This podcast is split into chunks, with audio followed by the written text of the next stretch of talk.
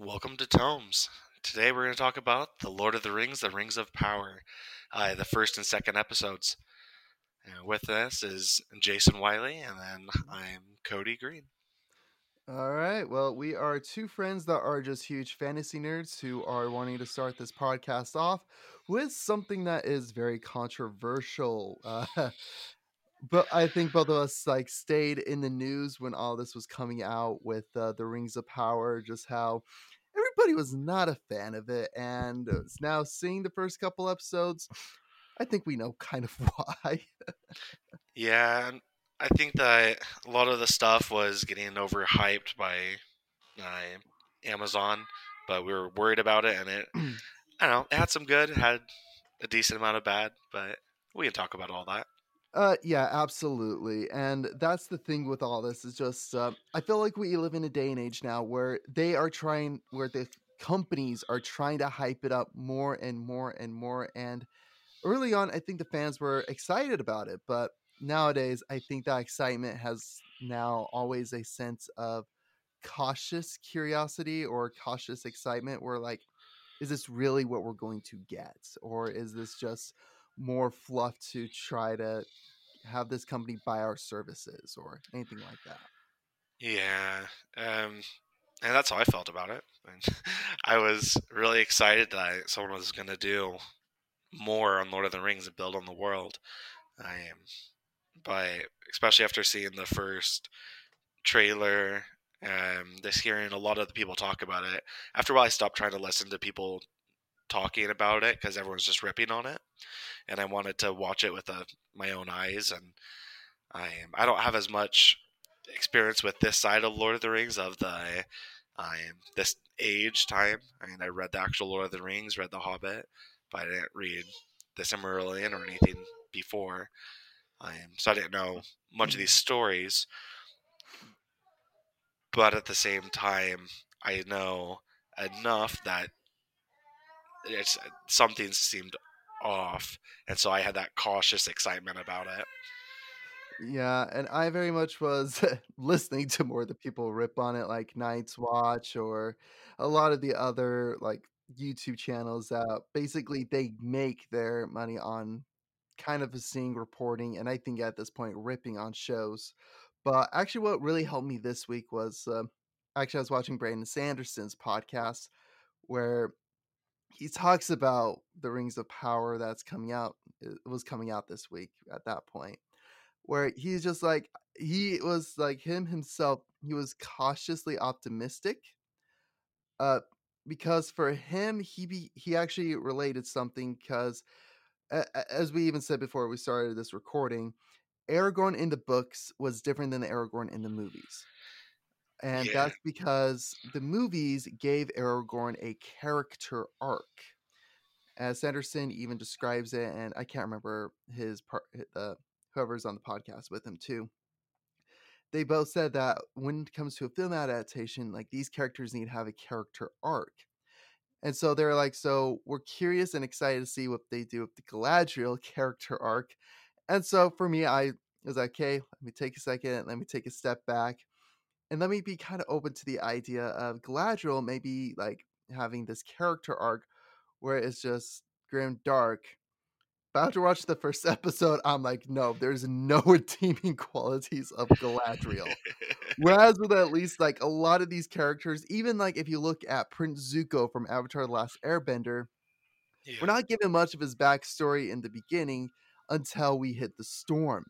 And at that point, that's where we're like, he has a reason for what he does. There is a good reasoning behind what he does.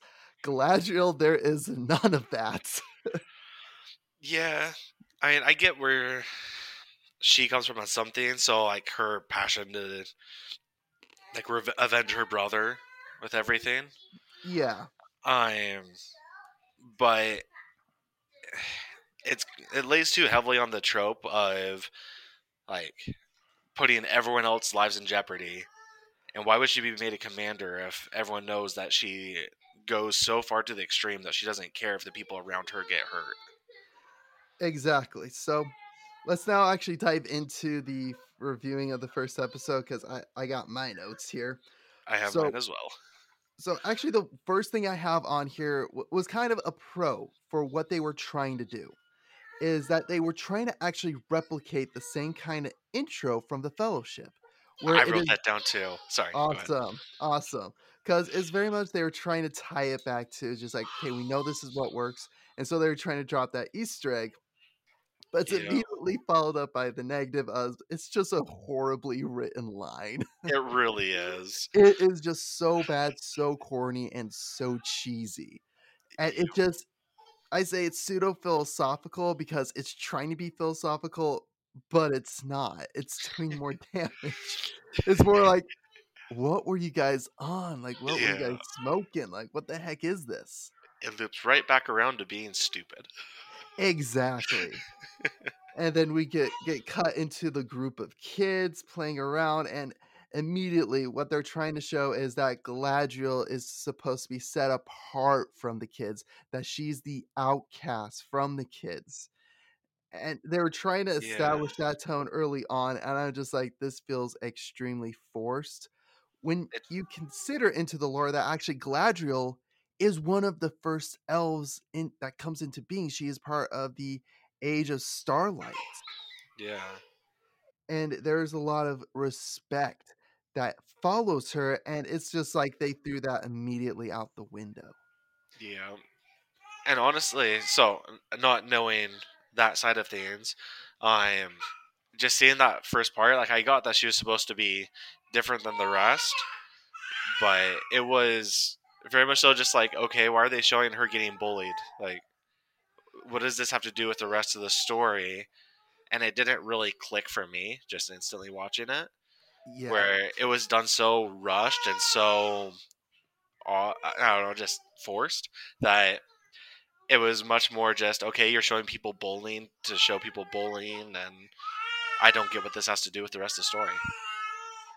But, yeah, no, just the group of kids, just the random bullying is trying to show that Galadriel is, quote, unquote, "the victim," and it's just she isn't! Like, in the book, she is far from it, she is a commanding and awesome sorceress of the elves who is a fantastic politician who understands the evils of the world, and I I know this is supposed to be the character arc that leads to having that knowledge and understanding, but Yeah. it was always kind of in the idea of it was she had it from the beginning. Yeah, and so, uh, correct me if I'm mistaken on this, but it kinda feels like when they introduced Elrond a little bit later, that they gender flopped their roles, where, from what I understand, she was more the politician and everything at the start of it all, and he was has always been the warrior. Uh, actually, the way again, I I had to look it up to double check myself, Yeah. I actually have, like, a Tolkien dictionary where you can actually look at the characters, and it gives their entire kind of backstory in just a few paragraphs. Okay. And so, actually, during the Second Age, Elrond is actually on the where they have him at, that's where he was, so that's Oh, cool. actually one thing Okay. they've done very well, is he was in those areas, it was more 'cause he he's young at that point, he's, in every respect, kind of an up-and-coming teenager, eh, like, that's the best way I can put it, is he's a young Yeah. adult teenager. Whereas Galadriel is like his great-aunt. So, I just felt like that was more they were trying to push more of a relationship between these 2, and I'm just like and cue Sweet Home Alabama music, because she is, in every respect, his great-aunt, and so it's more he respects her, it's very much like this is a very well-known, fabled individual who, uh, he has tremendous respect for her. And and actually in the show, I think it shows that he's like, "I respect her as my friend" Yeah. but she's making stupid decisions, which is exactly it, is Galadriel is like they're forcing her to make these stupid decisions, and going back a little bit, it's like, now she's, like, extremely short-tempered, she feels like she has this chip on her shoulder Yep.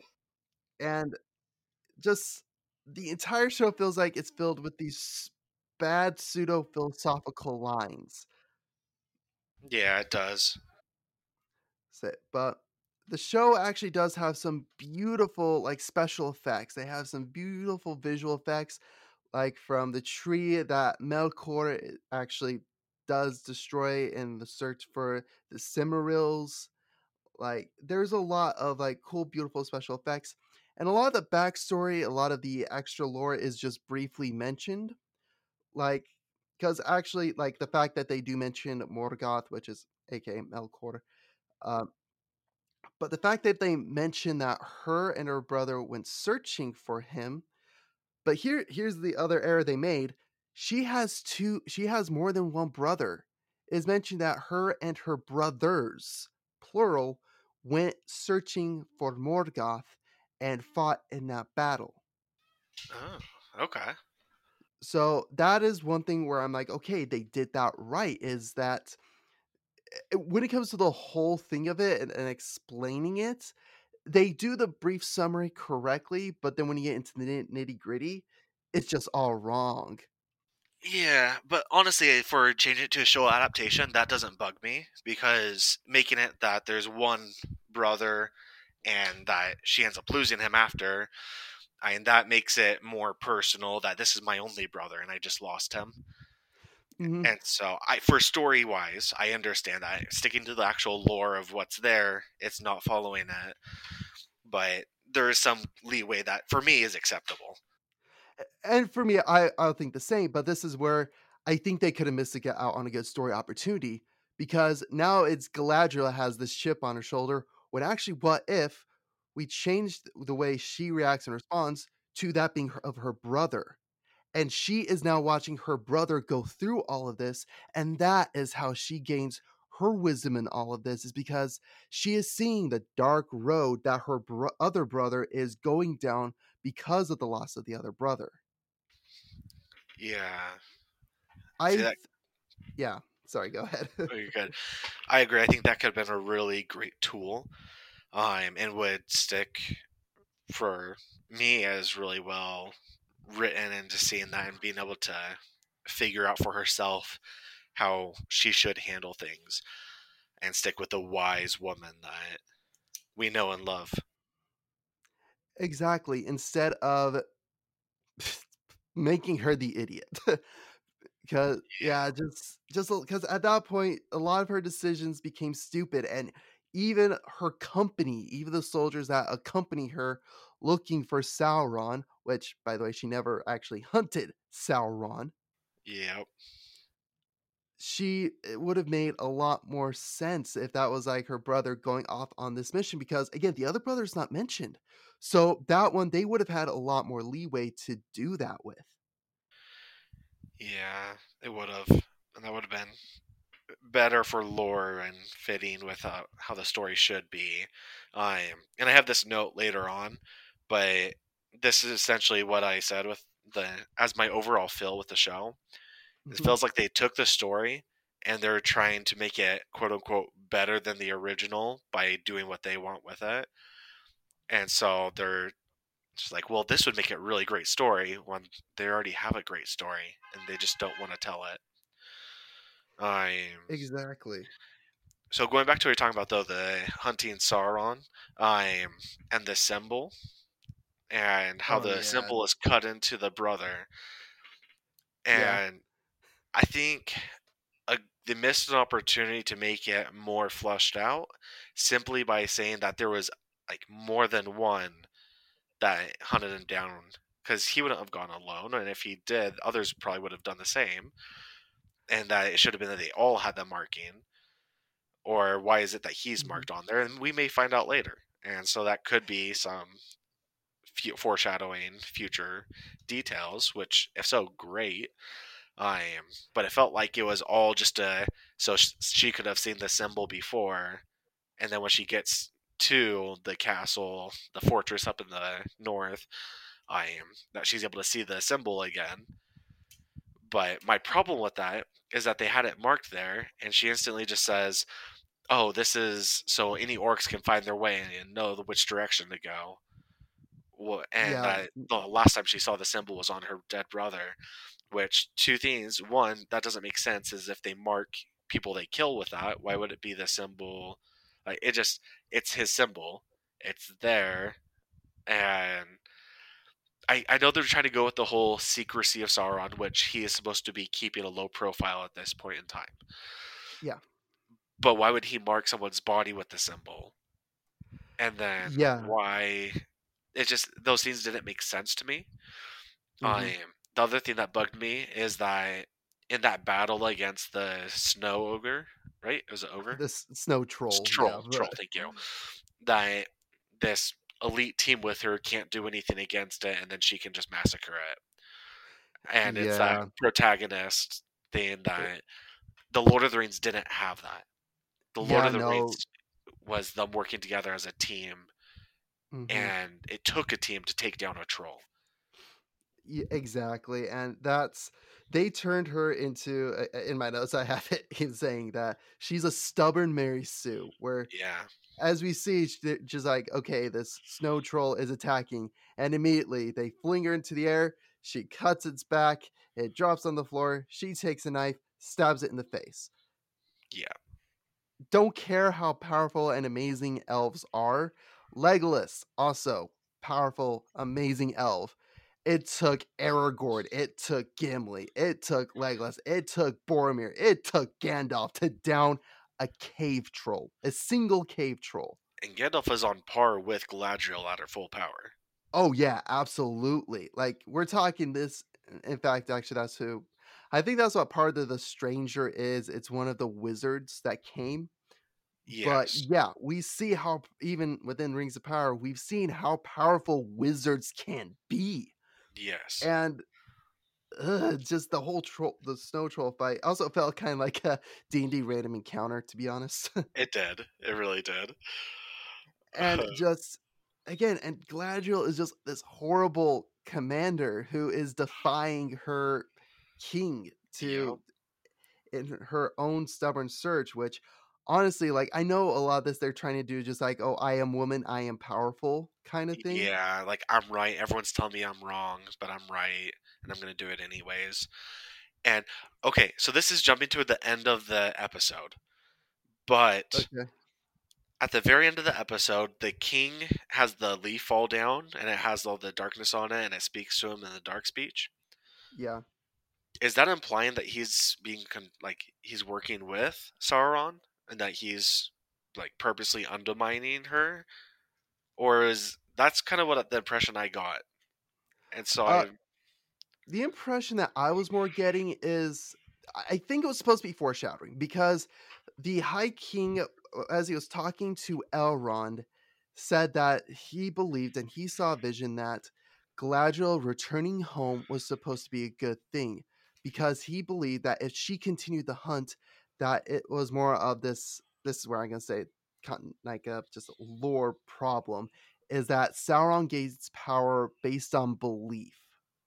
And so with her not going home, she is the catalyst to having Sauron come come through and do his plans. okay.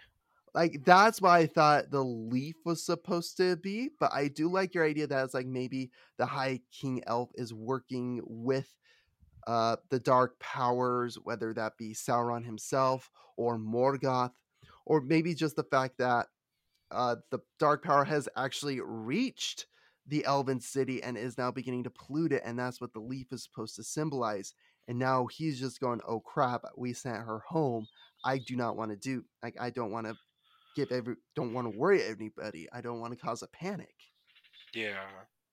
that's that's what i thought Okay. it was supposed to be is just like oh because galadriel didn't go home now all this darkness is coming Yeah. that was kind of the thing I had on it. But so actually going quickly back to the ice cave, Yes. I just again, just that entire thing is just like it felt entirely conveniently fast pace. yes. Like they go into the cave, she punches through an ice wall, no problem. I know. And how? I just I didn't understand that. Why would she look at that? Huh? There's ice right here. I'm gonna punch it. Oh look, it's a doorway that I, they blocked off. Exactly. What? Oh, oh, and the other, other, other dumb thing. She gets to the top of the mountain, pulls herself up, drops her sword and pulls out a dagger to point at the map. I know. I'm like, why did you do Why? that? Why? I heck, my wife's like she she's watching this with me, and we she sees me just go, "What the heck?" I'm just like, she has gauntlets. She can quite literally point to on the map where she's at. Yeah. Like, why? And, and so, actually, the one thing I kind of appreciate is the fact that her team did mutiny after the troll fight yeah. because she is just a horrible, stubborn commander. Like, honestly, like if you even ch- changed genders, where if it was a man, you'd go, "This guy is a complete jerk. Yep. He is an idiot. Like, he needs to listen to the counsel of his men and go, you know what? How about this? In fact, I believe one of them was saying, let's make camp for the night. Honestly, yeah. okay. Boom, done. Camp for the night. Let's discuss. Let's plan. Let's do this. No, th- it's just like, no, I'm a woman. I'm always right. Let's go forward. I'm just like, that's just stupid. yeah. Yeah, I definitely agree. She definitely has the it's the terrible commander, and that's all that it is. Um, It is. if you can't keep up, then you're just gonna fall behind. Um, she has moments though, and this is one of the redeeming qualities that I have appreciated. She has those moments where she realizes she went too far, and so she Yeah. pulls back. Once with that, where she sees the men are gonna fall, and so she goes, "Okay, we'll stop." And then, then next time is I think in episode end of the sick. episode. I know, right? I'm I, just I got sort of throat stuffy nose. Yeah, I'm mostly over. All I have left is the stuffy nose, and um, sinus pressure just sucks. But anyways, uh, the second time is later on when she's at the ceremony where she finally just acquiesces. She goes, okay. Yeah. and I I, thought that it- was really mhm. well done on that part. Yeah, but as I say, this is where for me it's a double edged sword. Just like I think she's beginning to realize that okay, you know what? Maybe it is because I am too prideful. So she's just like, okay, I'm going to try to submit, try to submit. This is my king after all. Yeah, Uh, but also seems like I'm better than you. But uh, that, that's that's the entire vibe. Like it's, it made me think of us in high school and seminary. I feel called out. hey, dude, it was me too. I, I called myself out. Okay, so oddly, everything we talked about is like the first 15 minutes of the entire show. pretty much. So Uh, oh, hold on. One more thing with the ice place. I Is this? Uh, it's a question I have. Um, is it canon before this that evil makes it so fire is not warm? uh I don't know. That honestly that could have been something they make up. Okay. Like that's where I don't know. But if that's the case, then the whole stranger thing, that that guy who fell from the sky, Yeah. yeah, he, he he's sketchy at that point. Well, so that's oh. where it's and I think that's where it was supposed to be a tie-in. But Oh, okay. anyway. So I okay. Sounds good. I was just or no, I can't talk right now. I'm just so stuffed. Um, when they when they were in the ice palace and one of the elves was like, "Wow, like I'm so numb, I can't feel anything." Or and she's like, "Oh no, it's just evil. You can't feel the heat of the fire from the torch." Um, it just seemed a little off, but then that makes sense if they're foreshadowing with this other person, the stranger. Yeah. I am. So because yeah, yeah, I th- I think it was just weird and kind of a tossaway line at first, but then when uh, we'll, we'll cover more of the har- Harfoots in a little bit, yeah, but when the stranger falls from the sky, which again, that not really much of a spoiler for anybody listening, uh, just because that was in the trailer, she quietly goes up, just like, "Huh, this fire's not hot." Yes, So I think that was supposed to be kind of like a, "Oh, don't trust him, don't trust him. If the fire's not hot, it it means he's evil." Kind of a situation. okay, that makes So- sense. I didn't. I actually didn't even think of that at the time. I like, I- didn't think of it either until just now. okay. so I'm just like, ah, oh, that, that recalled that moment. So, yeah. Alright. so Oh, I had this one note. It's when they got back from after the mutiny and everything. hmm It literally just says King extremely smart because he, he, he had all those things of I'm making Galadriel wait to meet with her. I know Elrond was really the one stopping that, but I'm sure the king was also very much like, hey, I'm going to celebrate her success and ignore this fact just so that way there's not any problems. That was very mature on his end as far as kings go, because typically people write kings mm-hmm. as you do anything and they'll have your head. But this was a really great way to write a king. And then he sends them during the ceremony. He sends them away. He's like, "Hey, nope, you guys are going to be leaving. We're celebrating your success. You get to go home." He's getting her out of the picture. She's causing too many Exactly. problems. Let's just get rid of this. Perfect. And I thought I was like, he is doing things the best way he knows how, and I think that's a great thing for someone who has the full picture or a Exactly. picture.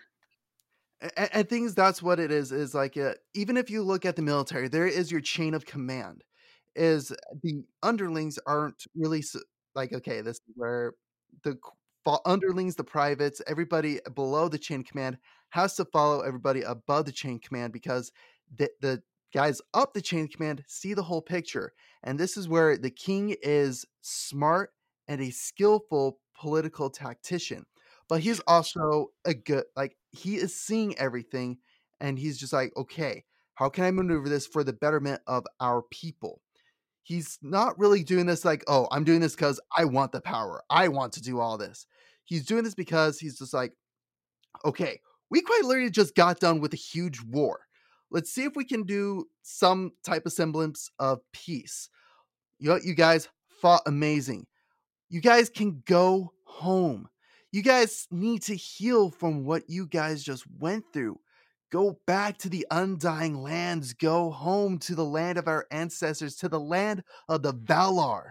Know? Go home. Take this moment of rest.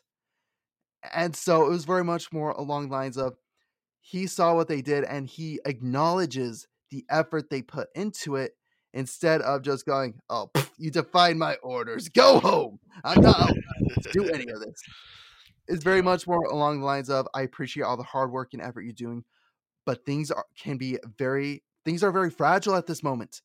Let's let's not tip the scale in their favor and lose our soldiers that know how to fight. Instead, let's let's send them home.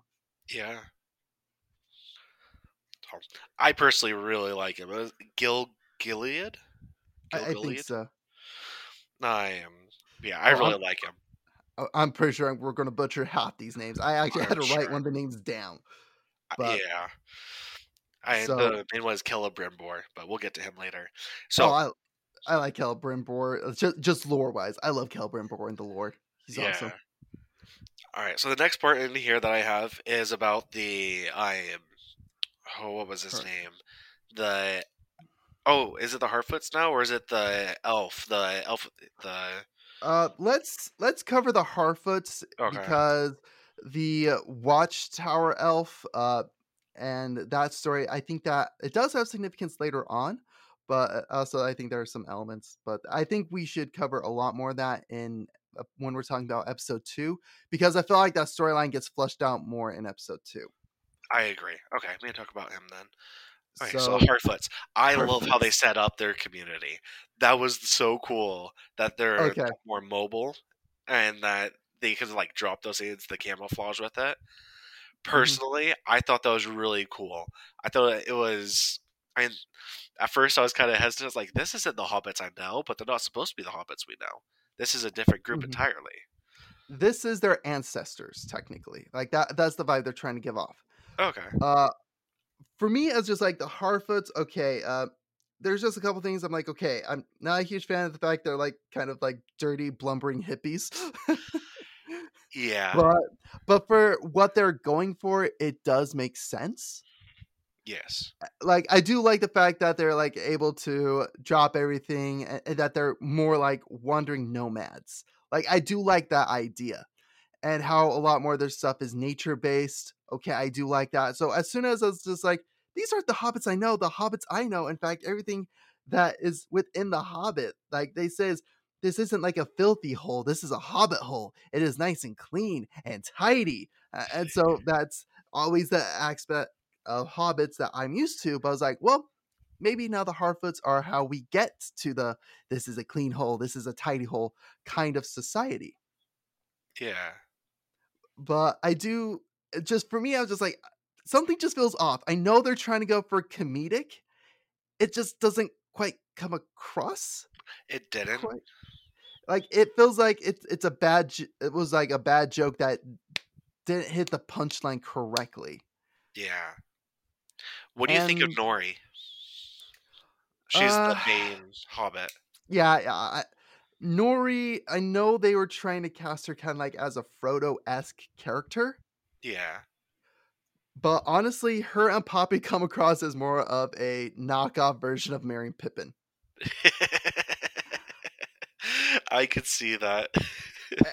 Because then, as I was looking at it, I'm just like, yeah, I'm seeing more like if Merry and Pippin became the main characters. Because actually, as I was even thinking that, if you look at like the two towers with Merry and Pippin, the way they interact, it yeah. is very similar to how they, from how Lori and Poppy interact with the stranger, and Merry and Pippin react with Treebeard. Yep. Is that they're like, oh no, this isn't it. He's gonna quite literally kill us.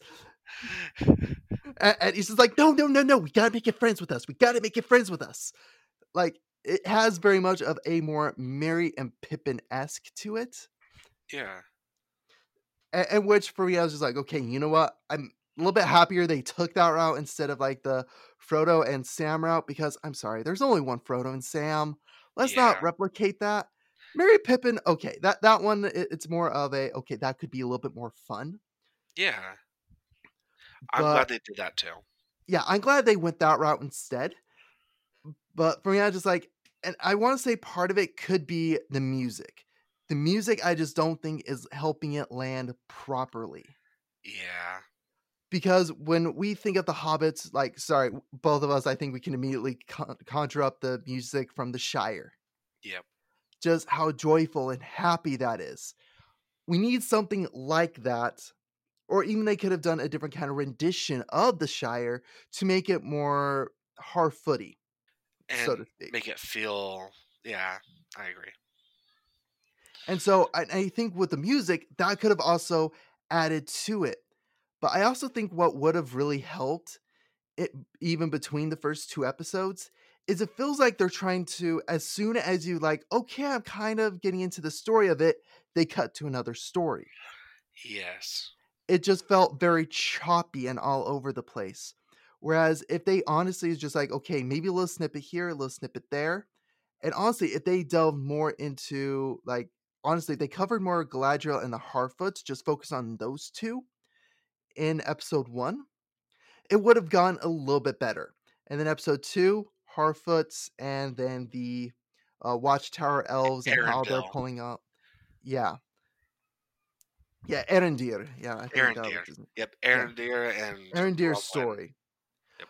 Be- because I feel like that story is interesting. It's just I don't I want it to be more flushed out. I feel like they've actually did Aaron Arondir's story a disservice so far. I agree.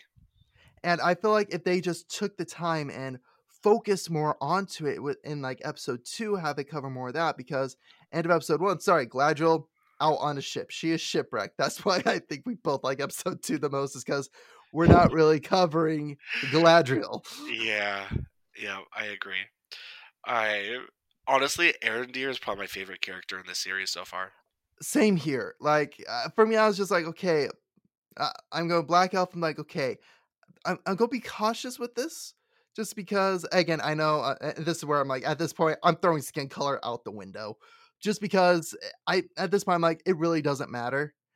Because they hired, uh, because I think the actor is doing a great job with it. And his character story, everything with it is going great. And actually, I think in all respects, if they removed Galadriel and did not make this Lord of the Rings and made it its own fantasy series, it would have bumped up several notches of I just agree. how great this show could have been. Yep. But the fact that it's Lord of the Rings, I think it's the name that's also going to bring it down because you have the hardcore fans that are like, no, this is inaccurate. This is inaccurate there. This is you're destroying Tolkien's work. I was just I, I just feel like they pushed a lot of the social justicing. And honestly, I think this is where we've put too much politics into our shows.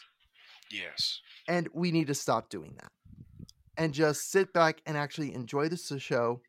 And if they just removed the Lord of the Rings title from it, I think that would have gotten rid of some of the po- politics behind it.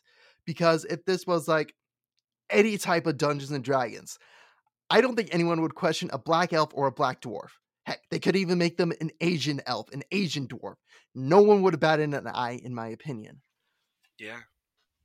It's simply because so Tolkien when he wrote The Lord of the Rings, it was the tribute to mythology of Britain. And that's where people have that problem. And so I that's where I was kind of iffy on it. And had nothing to Mhm. do with the actor, it had nothing to do with the fact that he was black, it had everything to do with them taking the lore and being, you know, this is outdated. We don't want this anymore. Um, Mhm. just for having that love and that heritage, um, it's just it's sad to see because it's just like, oh, nope, it doesn't matter. It doesn't matter that this is the history of this place. We're gonna change it. Yeah. Um, I would have liked to see a full, like a as accurate as possible telling. Yeah, that would have been awesome. However, as far as the show itself goes, I think that the Arondir that he's doing a fantastic job, and Oh, yeah. I'm very happy with the character. I am. I was worried that it was going to be subpar acting because I didn't know the actor, hmm but he's honestly been by far my favorite person in the entire show. Yeah, no, same here. Like, I love Arondir. And uh, for me, that's where I'm like, I want to know more of his story. I want to know his backstory. I want to know more about him because he is so interesting and so intriguing. Yeah, And, and that's what makes Arondir so so good. And again, for me, I'm going to say it's Arondir and Nora's story because the actress who plays Arondir's love interest is Nora from How I Met Your Mother. yeah. So, so for me, I'm just like, oh, it's Nora. Her character name is Bronwyn.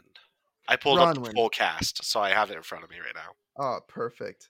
So I think now with that, let's dive into episode two. Okay. I'm the good of it to start with, like we're talking about with Arondir and with um just his story. I thought that they set up really well with how like there's that other dark force going on and they made it really creepy and it was really cool. I, I know I'm jumping way ahead in the episode itself, but Oh no, and this is where we could just cover that entire segment. Yeah, I am. And so I really enjoyed that side of things and how I enjoyed the setup with it all. Um, I had two problems with this whole side of it though.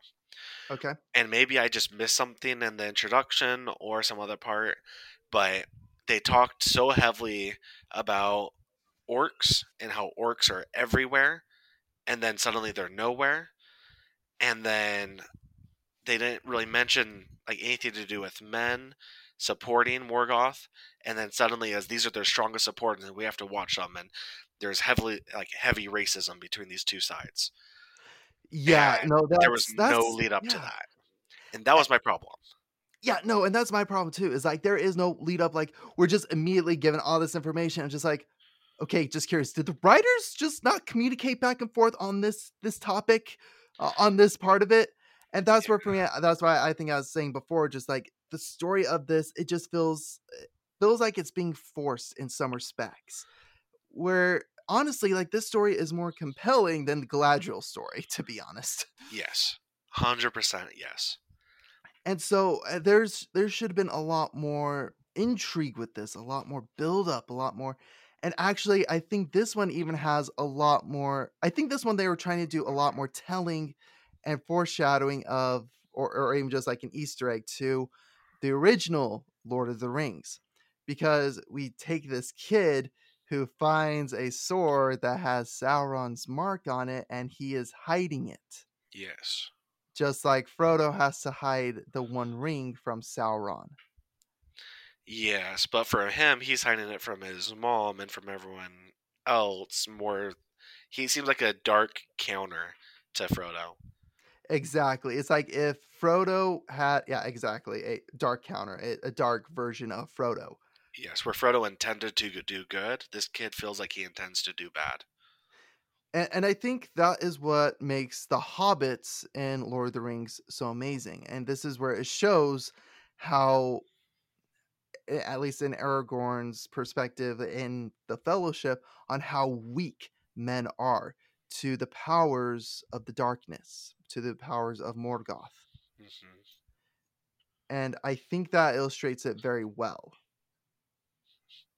That does. So, I am also calling it now. That's their child. Theo is totally their child. oh, that that'd be interesting. Okay. Hundred percent. Now, the other thing I actually really liked during Arondir's story Yes. is actually the fight that they had with the orc, Theo and his mother. Really? I liked it because of one thing. It felt a little bit more uh, like a realistic fight. It was two people versus one orc, and the orc was not armed. Only thing he had were claws, which honestly, the claws looked blunted, probably from digging. But he never So- used them. He never used them. Don't get wrong. That that's the only thing where I'm like, okay, I have an issue because he never got the chance to like slash across Theo's back or slash across Nora or anything like that. He's just like, what's going on? What's going on? Human! Ah, big attack! Like that. That was more the vibe. All of his hits were with his fist. He never used his claws. Like he hit them with his hand, but he never Yeah, cut he- them. He was more punching them, which is where I'm just like, okay, he didn't use the claws because I'm like, okay, they're trying to pull the punch. So I think the fight choreography could have been better, but the overall idea of it was a two versus one fight. Yes. That seemed for me realistic in the fact that okay, two humans versus one orc, a- a- and again, two human civilians, I might add, Yeah. Fighting him with farming equipment. Yes. And I agree that in that way it was really well done. I am. but the I like that. choreography and of it of itself it should have been a lot better i think a lot of the fighting choreography in this could have been so much better from galadriel's snow troll fight to this orc fight Yes. I agree with that. I am. So I guess one thing to counter myself about Mhm. him not slashing them, uh, because honestly, if he had used his claws as intended, that he would have cut them to shreds. Uh, in my opinion. Oh, yeah. The entire town that they went to was missing, not killed, Yeah. missing. So it could very well be that they are capturing people and not killing them. oh very very true okay so he could have been out found more humies oh yeah because okay uh especially like in like uh some of the other lore books like uh, children of hurin is they take humans as slaves and use them to work. And so that makes more sense is that the orc could have been there is like oh more humies that i could bring to work for morgoth. Yeah, so that was the one reason reserve I had as to why it could have done that. Um, but the point where it started feeling like it was losing, I feel like it would have been like, nope, there's more. just like you know what nope nope two humans dead is better than me dying Yeah, like I have a some sort of implement stuck into my back. I'm just gonna kill them at this point. exactly They're not exactly creatures of reason, from what I understand of Lord of the Rings. Not like the same level as men or elves, especially. Uh, and here's the thing, though. Uh, orcs were elves. Yes, but they're twisted and broken. They're they're twisted and broken. So that's where, for me, I think they again they have the same fighting tenacity and maybe the same fighting tactics. which is what makes them so formidable in like the wars with against Morgoth. Yeah. That makes But sense. I, and again, as we get further into like the third age, the dumber they get, just because it's more they've gotten away from their ancestral line. But That's fair. it's like I, I equated to the Warhammer orcs. The original orcs were like geniuses that were just like titans among themselves. To now they're like bumbling idiots who like we believe red big things go fast. Paint red on it, and it instantly goes faster. Yeah. Yeah. But okay, so I think we've covered Arondir's story pretty well. Uh quick, yeah, I think we even covered like all of like uh Oh. the Harfoot stuff. Okay, what what's up? Sorry, this is going back to I'm um, how is it Hadriel, uh, the brother of uh, Galadriel. Okay. Hal, uh, it's not Halbrand, but yeah. Um, so I had this note. He's kind of sketchy. He is super sketchy, which actually okay, th- this is my my I don't think we covered this. This is my theory on the mark. Yes. He is extremely sketchy. The line the fact he says the line just like, "Oh, sometimes you got to touch the darkness." Yeah.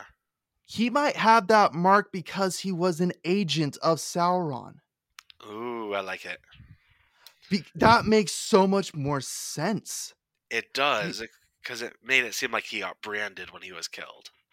When that branding could have been uh, again may have been branded on him as the fact he's just like, "Oh, because because now thinking back to it, just like, oh, imagine him. He's already in this. He could have been the one that actually poisoned the tree to allow Morgoth to destroy that tree.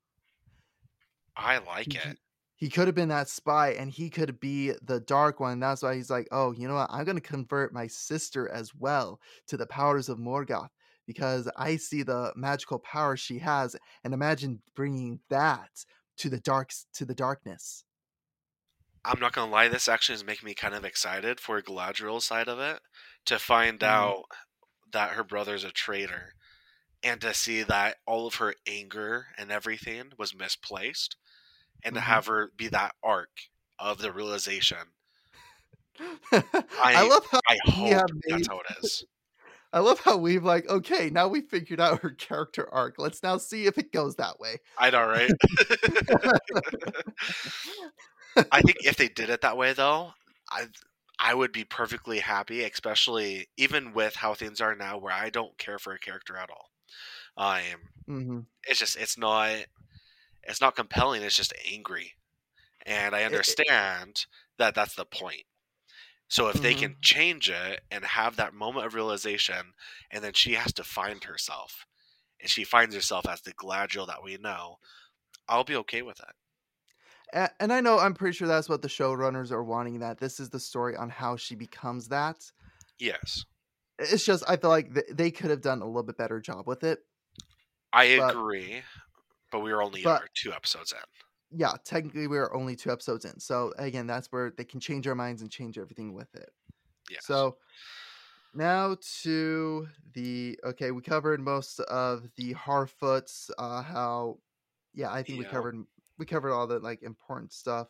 So, do you want to talk about the stranger, uh, or do you want to talk about I uh, Celebrimbor and Elrond and their story? Honestly, I want to talk about Celebrimbor and there's and Okay, That's what I wanted to go with next. Elrond, and the dwarves. Like, I loved Oh. it. It was so great. Highlighted I the w- entire show.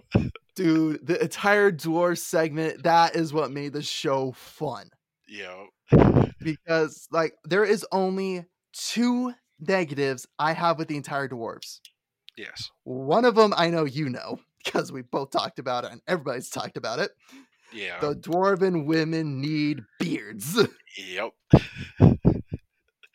And- Uh, and the second thing, it is super nitpicky that I- I'm fine giving it away Yeah. because I know what they're trying to do. It would this would have just taken it to the next step higher. Is they keep the dwarves keep on saying like Aulë's beard. mhm. Aulë was the Valar that created the dwarves. Okay. So that's why they're using it, but the dwarves actually refer to Aulë as Mahal. So I think it would have been better instead of them saying, "Oh, Aulë's beard," being Mahal's beard. But again, it's super nitpicky to But where I'm like, I will, I'll give it away. I am. Also, do have to remember they don't have full access to all the information, and if that's not in the appendix to the Lord of the Rings, and that's only in the actual Silmaril, like the Silmarillion or some other works that they don't have access to, then they can't Mhm. use it. Yeah, and that's where I'm like, you know what? That's why I'm like, I'm fine giving it to them. Like this one was like, I know what they were trying to do. Yes. That's why I'm like, I, I give them credit for what they're trying to do. This is where just like if they could, if they could have done the Mahal or however it's actually pronounced, because I butcher most of Tolkien's pronunciations. it's okay. I do too. Um, but my only other thing i had something else that bug oh no so it's more of a question and it's just because it's left unanswered. Is he still going to be exiled from the dwarves? I think so. i think he has to be. He failed. He I gave think up. he does, and I think he does. but they're kind of glossing Because- over that right now. They're glossing over it just because it's just like, well, he's banished. He's just not out yet. as soon as he leaves, as soon as he leaves, he's banished. He's still here though. We're gonna keep him here. like I love Elrond's and Durin's relationship just because it is it is a story of two best friends. It really is. i It is love so funny. i love the fact that they did this where to an elf 20 years is a blink that's nothing Exactly. but to a dwarf that's an entire lifetime. I Entire- love they brought that dynamic in and i love that they made it where he's just like you missed both my children's births and my wedding. Like you missed all these events in my life. And eh, i know it's just a blink to you but it's not to me and you have to see it from my perspective on this. And i was like man that's actually really cool. I love that they did that Oh, me too. I'm just like, it really drives home that point. Just like it is a friendship between two races. And then I love what they did with Elrond in that moment too. It wasn't a gloss over, just like, oh, I'm so sorry. Will you forgive me? And Styrian going, yeah, of course I will. Instead, it's Elrond goes, let me just say this then. Congratulations on your wedding. Congratulations on your kids. Congratulations on all of it. And I am so sorry I missed it please Yeah. allow me to apologize to your wife for missing all of this. Will you allow me that? I was just immediately going, This is Elrond. This is the man I love. Oh, i loved that i, I- thought that was really well done and then it was very much like still angry dwarf, like, fine, you can apologize to my wife. and then you're and actually you can't stay for it's like- dinner can't stay for dinner. Then of course, like in any marriage, wife comes in, just like, ah, you're staying for dinner. No, he's not. yes, he is. and honestly, I loved Durin and his wife. Like I I, love that relationship. Uh, the actress is she kind of bugs me, but I, I can't. I cannot. I have to give her credit on her performance. She did amazing. she did a really great job. I was very impressed with Disa and I just everything with it. I I wish they'd given her a beard. I understand that she probably just didn't want one. She's But- just like, why? I'm a female. Exactly. Every dwarf has a beard, though. Like, this is where I was just like, okay, I have to, because again, visually, the audience needs to be able to distinguish yeah, between male and female. So that's where I'm just like, ah, it would have been funnier if everybody had beards. but, yep. But this is like I'm, I, I will consent. uh, Like, I will concede the no beards. I will concede. This is where I'm just like, the dwarves were done fantastic. I agree. The one thing that I kind of kind of bugged me is I so with Lord of the Rings with the dwarves and the hobbits as well, they used a lot of like stunt doubles from the when they were around other people so that way they just appeared shorter. Yeah. Um, but they were normal proportioned. mhm. Um, I it just to me that's my mind what the dwarves look like, but with this they seemed much more like an actual midget. I just Yeah. like stocky midgets, and that's gonna sound terrible. I just that's the way that it, it kind of seemed to me, and I think that could have been done a little bit different. But maybe I'm just prejudiced. I don't know. Okay, well, in, in the sense of being quote unquote politically correct here, uh, the actual technical name for them is the dwarves. Like they're actually called dwarves. Yeah. So I think it was more of supposed to be like a nod to the dwarven community in, in our age. Okay. So that's where I'm just like it, it makes a little makes a little bit of sense on why they went that right way because again, sorry, Lord of the Rings is trying to be as politically correct uh, as they can, Yeah. and so it makes sense why they would actually hire dwarves to be dwarves. Yeah. But no, it, like it makes sense, but again, like when seeing it, just like something the proportions seem a little bit off. I was like, oh, it's probably because they actually hired dwarves to to play. Yeah. Which, which is like once you make that make that assessment, it's like okay, that that makes more sense. Yeah. Whereas with sure. like the Harfoots, they like CGI'd them smaller. Yeah. And they And- well, it wasn't even CGI necessarily. It was the same trick they used with uh, in the actual Mhm. Lord of the Rings, where when it's just them, they just have them because they seem the same size. But when you put them next to someone else, they'll only really show them from the back when they're standing Mhm. next to them because they use either like a child or someone else that's really short for that purpose. Yeah. Yeah, no, and actually, the reason why I'm saying CGI is because if we go to the Stranger Thing, we're actually seeing Nori's face Okay. with uh the stranger. So Oh, now that could have also been some camera work as well, like what they did with Gandalf and Frodo, where they have him more forward towards the camera, and then they have Nori further away. Yeah. That could make sense too. But I believe there was some CGI of like actually making them a little bit smaller, Definitely could be. which which at this point, like I, I'm not diving into like uh, the nitty gritty of special effects because in my mind's eye, as long as it conveys the message. Yeah, and they did a really great job in selling them as hobbits. hmm So yeah, they, they did a good job. Uh, eh, just okay, yeah. There there was one aspect that with the Harfoots made no sense because uh, I actually then went back and looked it up. Is the Harfoots and dwarves actually were friends? They had a relationship with each other Okay. because as the Harfoot, in my mind's eye, as the Harfoots would travel around, they'd visit mountains, and that's how they would trade. That's how they would exchange goods and exchange information. Ah, so that way, we're not getting someone like Lori, oh sorry, Nori, sorry, yeah, Nori. Someone like Nori going, "What's going on out there?" It's so that way they stay informed, and then that way they can plan and adjust their migration as needed.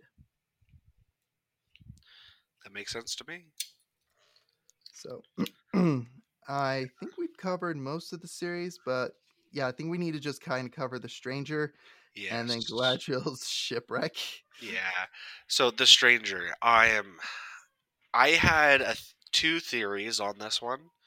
The first one, just before we get into everything it showed, I am. The first was when I was watching the trailer, and I know this is wrong, but it was the thought that he was Saruman. Okay. Um, Hmm. because everyone's saying it's going to be Gandalf, but I know Gandalf wasn't in this age, and I know that was the big thing that people were bringing up about it. Um, but there were others that came down, so Saruman and I am uh, Radagast. Yeah. Um, I think it'd be funny if it was Radagast. it'd be hilarious if it was Radagast. I would love it if it was Radagast. I, But I I think it's gonna be Saruman.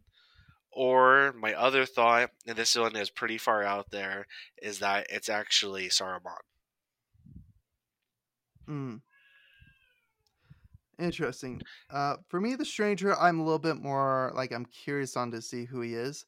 I do believe actually that he it could be Gandalf or Sauron. Like I'm thinking it might be one of the wizards, definitely, Yeah.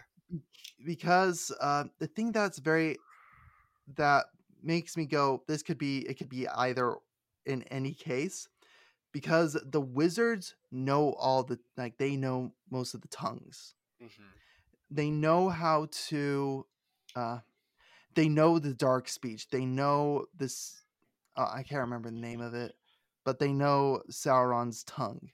Yeah. They know they know how to talk and we see that he is communicating with the fireflies and that he has a connection to them but ends up inadvertently killing the fireflies Yes. and the wizards yeah they they definitely do come down from the sky uh, as kind of like meteors because they get rebirthed they get reincarnated quote unquote they're essentially angels. yeah And wasn't it that and the reason why I thought it was could be Saruman is because wasn't Saruman one of them, and then he fell after he joined with Morgoth? uh thing is okay Saruman he again there's a reason why he was Saruman the White up until uh the fellowship is Yeah. he was a good man uh he was in every respect what we see in Gandalf the White in the Twin Towers and Return of the King that was Saruman Yeah. I, uh, sorry, Sauron, not Saruman. Oh, Sauron. Sauron? That's what I saying. Sauron is the same race, is he not? He was one of the angels before he joined Morgoth and fell. Uh, he was one of the. v- basically, he was a priest of Morgoth, so he would have been there before. Honestly, who I think Sauron is Is is Halbrand. yeah Halbrand, the Halbrand, Gal- yeah Halbrand, Yeah. Galadriel's shipwreck mate. Yeah, I've heard that theory, and I think it's probably going to be right. It makes the most sense to me. Yeah. because because I think in every respect what's supposed to be is just like uh, Sauron con- trying to convert her, but also humble her. Eh, Like at this point, he's trying to size her up. He's just like, okay, how big is this foe that's been hunting me? yeah.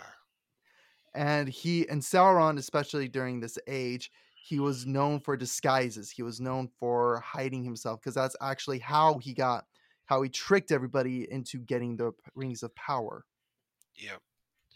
Um, sorry, I just looked it up. Yes, so both Gandalf and Sauron are Maiar. They're Okay, both the same race. cool.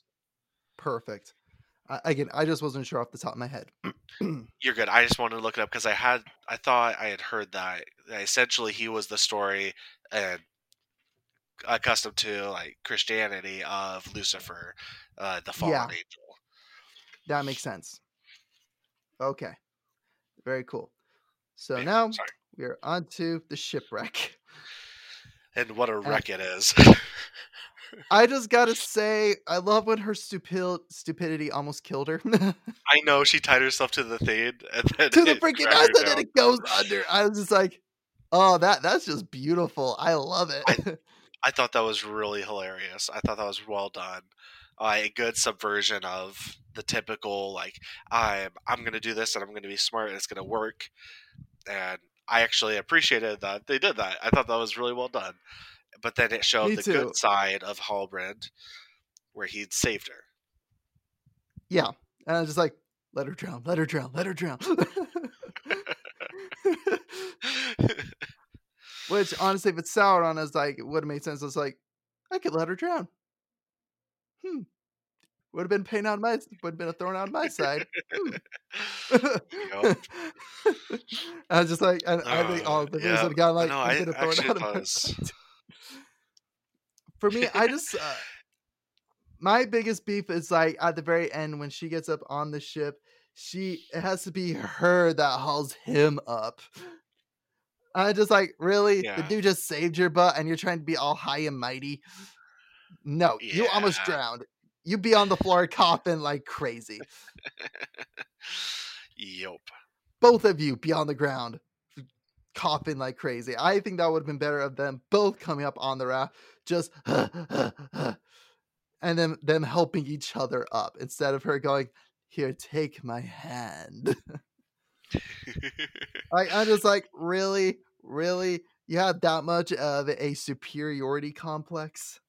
yep If anything, I love how Halbrand is just like, yeah, yeah. It's not like your pride is gonna kill you or anything. yup. But- Yeah. So I don't know. I that whole part was just kind of interesting. Um, I thought the creature was really cool. Oh yeah, the worm they called it. I am. I thought that was really cool, and I thought it was uh, really well Mhm. done in that with the CGI and everything. I am. Thought it was kind of funny that it just like ripped them all to shreds. I Mhm. all like the people in there, but it goes back to more of the uh, racism against elves. Uh, which it makes no sense at this point.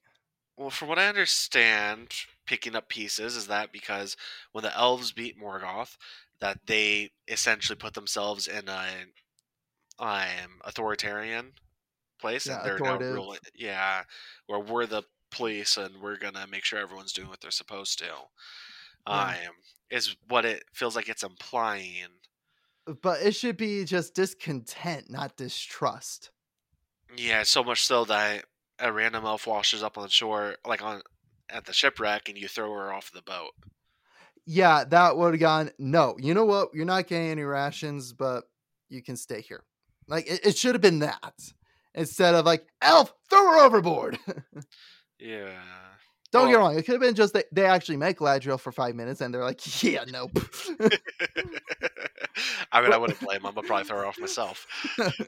That's why I was just like, honestly, if this was Elrond, I I, I, would go, oh, humans, how dare you? But I was like, eh, it, it's Galadriel. Sh- She she's a jerk. Go for it. yeah. yeah. I don't know. The shipwreck part was just kind of. It just felt kind of long for how short it was. exactly. Yeah. I feel like they're extending the things that don't matter, or that I don't really care about. Rather, Yeah, and they're shortening the things that do matter.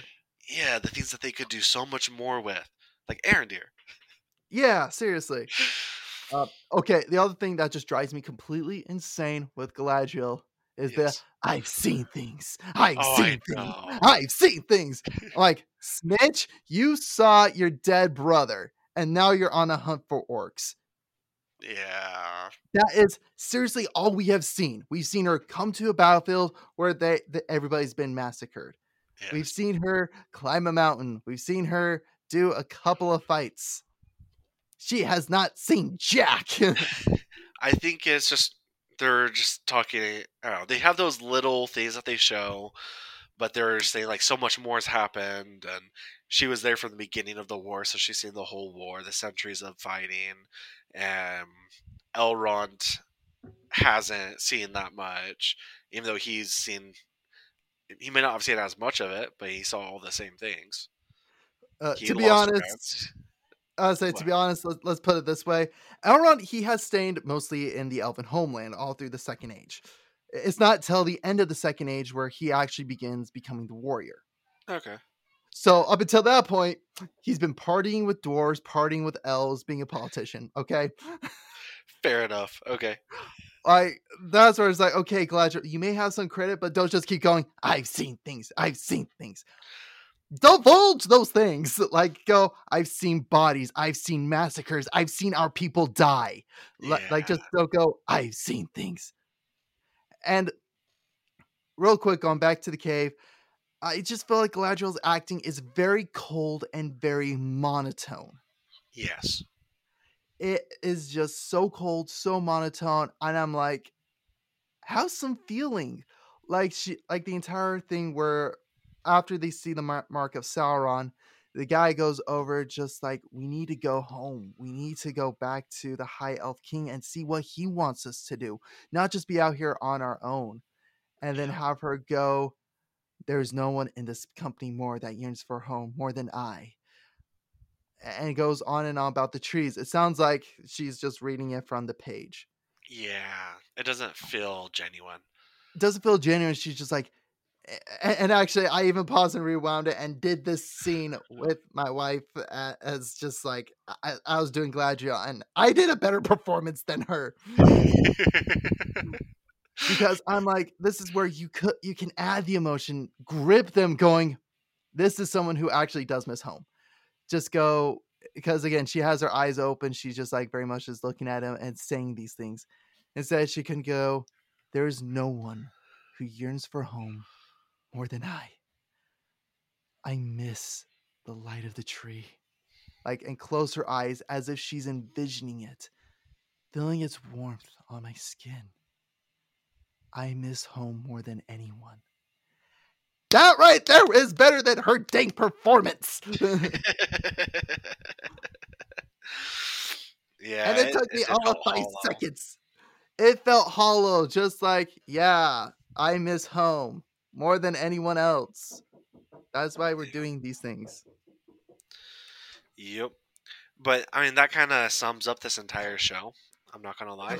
I Um, yes, it's beautifully done. The CGI is fantastic, and I love what everything that we can see. But it feels like a band aid and feels kind of hollow to the overall plot. Yeah. Just... It just feels like there is there could have been a lot of good potential for this series and it feels like they were so pushing an agenda that all of the good story elements that they have are falling through the cracks. Yeah. Like Arondir. yeah. Like literally, he went through a crack in the ground. Can we talk about how that creature dug that hole with claws like that, but it's so perfect? Yeah, no, like it, it actually again it, it is perfect in one respects and then imperfect in others. well, yes, it's perfectly imperfect. It's a it's the hole that looks like it's actually been dug out. Mm-hmm. Um, actually, it just reminded me of the hole in Stranger Things. Like it was almost identical. Yes, I feel like they just took the Stranger Things hole and just recast the light in it. And they got rid of like all the like dandelions. yeah. Uh, but I still think it was. I thought it was really cool. It was just it didn't. It seemed a little odd that it felt foreboding as yes, it, should. It did. It did. I liked how the it felt. I like that those creatures are actually creepy. Uh, mm-hmm. and whatever they are, certain type of orc or what, whatever they are. Um, and I love that they actually captured Arondir. Yeah, and that's I love how yeah, yeah, and I just love how Arondir is more like he is an actual warrior. He's genuine. He he loses and he wins, which is one yeah. thing they need to do if they're doing warrior Galadriel. Is she needs to lose battles? it's true. I and I think that they're trying to do that with like the shipwreck and and her like, drowning, her drowning, but the arrogance arrogance. I'm sorry, you get drowned. You're like, okay, you know what? I need to rethink my life a little bit. I know, right? like when life is throwing you crap, and you're like, you know what? Uh, uh, oh, oh my gosh! The very end of the first episode, where she just grabs the dagger and dive, I'm like, really? You're that dumb? Yeah. I'm just like, really, really, really? like, who approved this? I was like, First of all, who in their right mind would do this? Oh, Galadriel, apparently. yeah. Some of the people that, yeah, the people that act like they know what they're doing, but really have no like, like no clue whatsoever. And she, and I just love how she jumps in the water. Is like, okay, yeah, I can freestyle this for miles.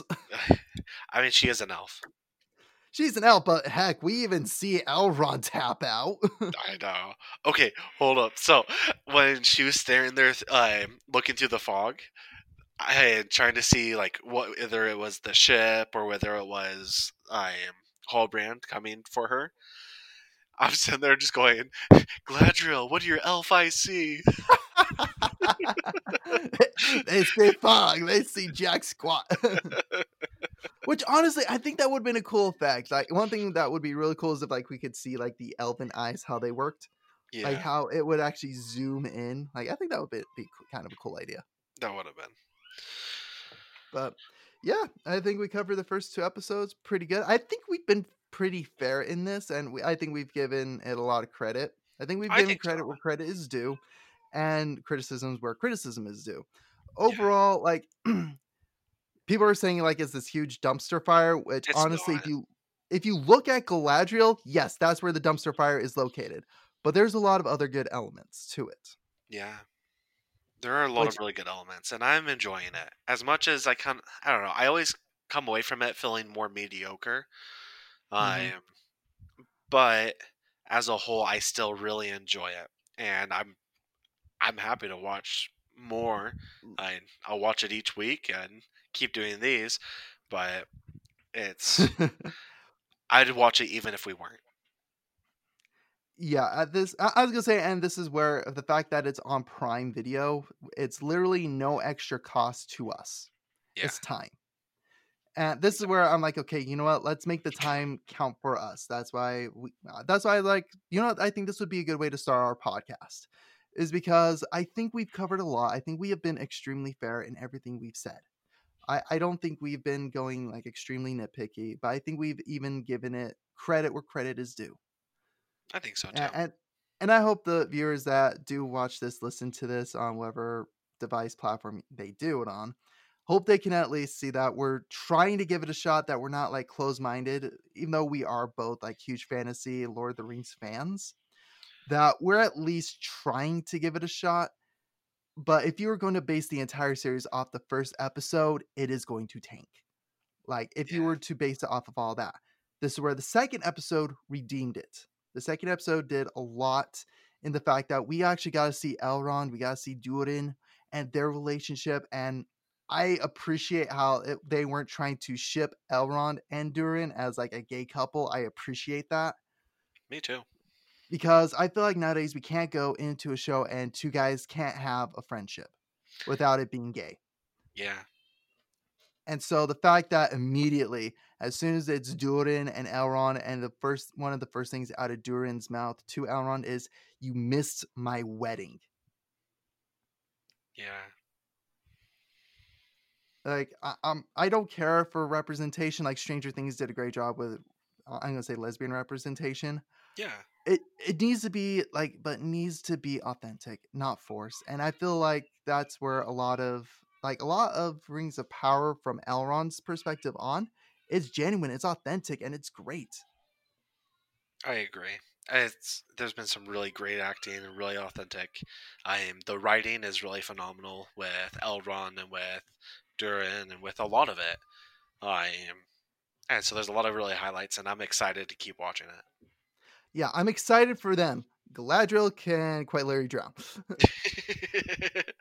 and on that note, thank you for And coming on to that- Tomes. yep. Thank you for coming to Tomes, and we'll shelf the book for now. We'll continue on to the next chapter next week.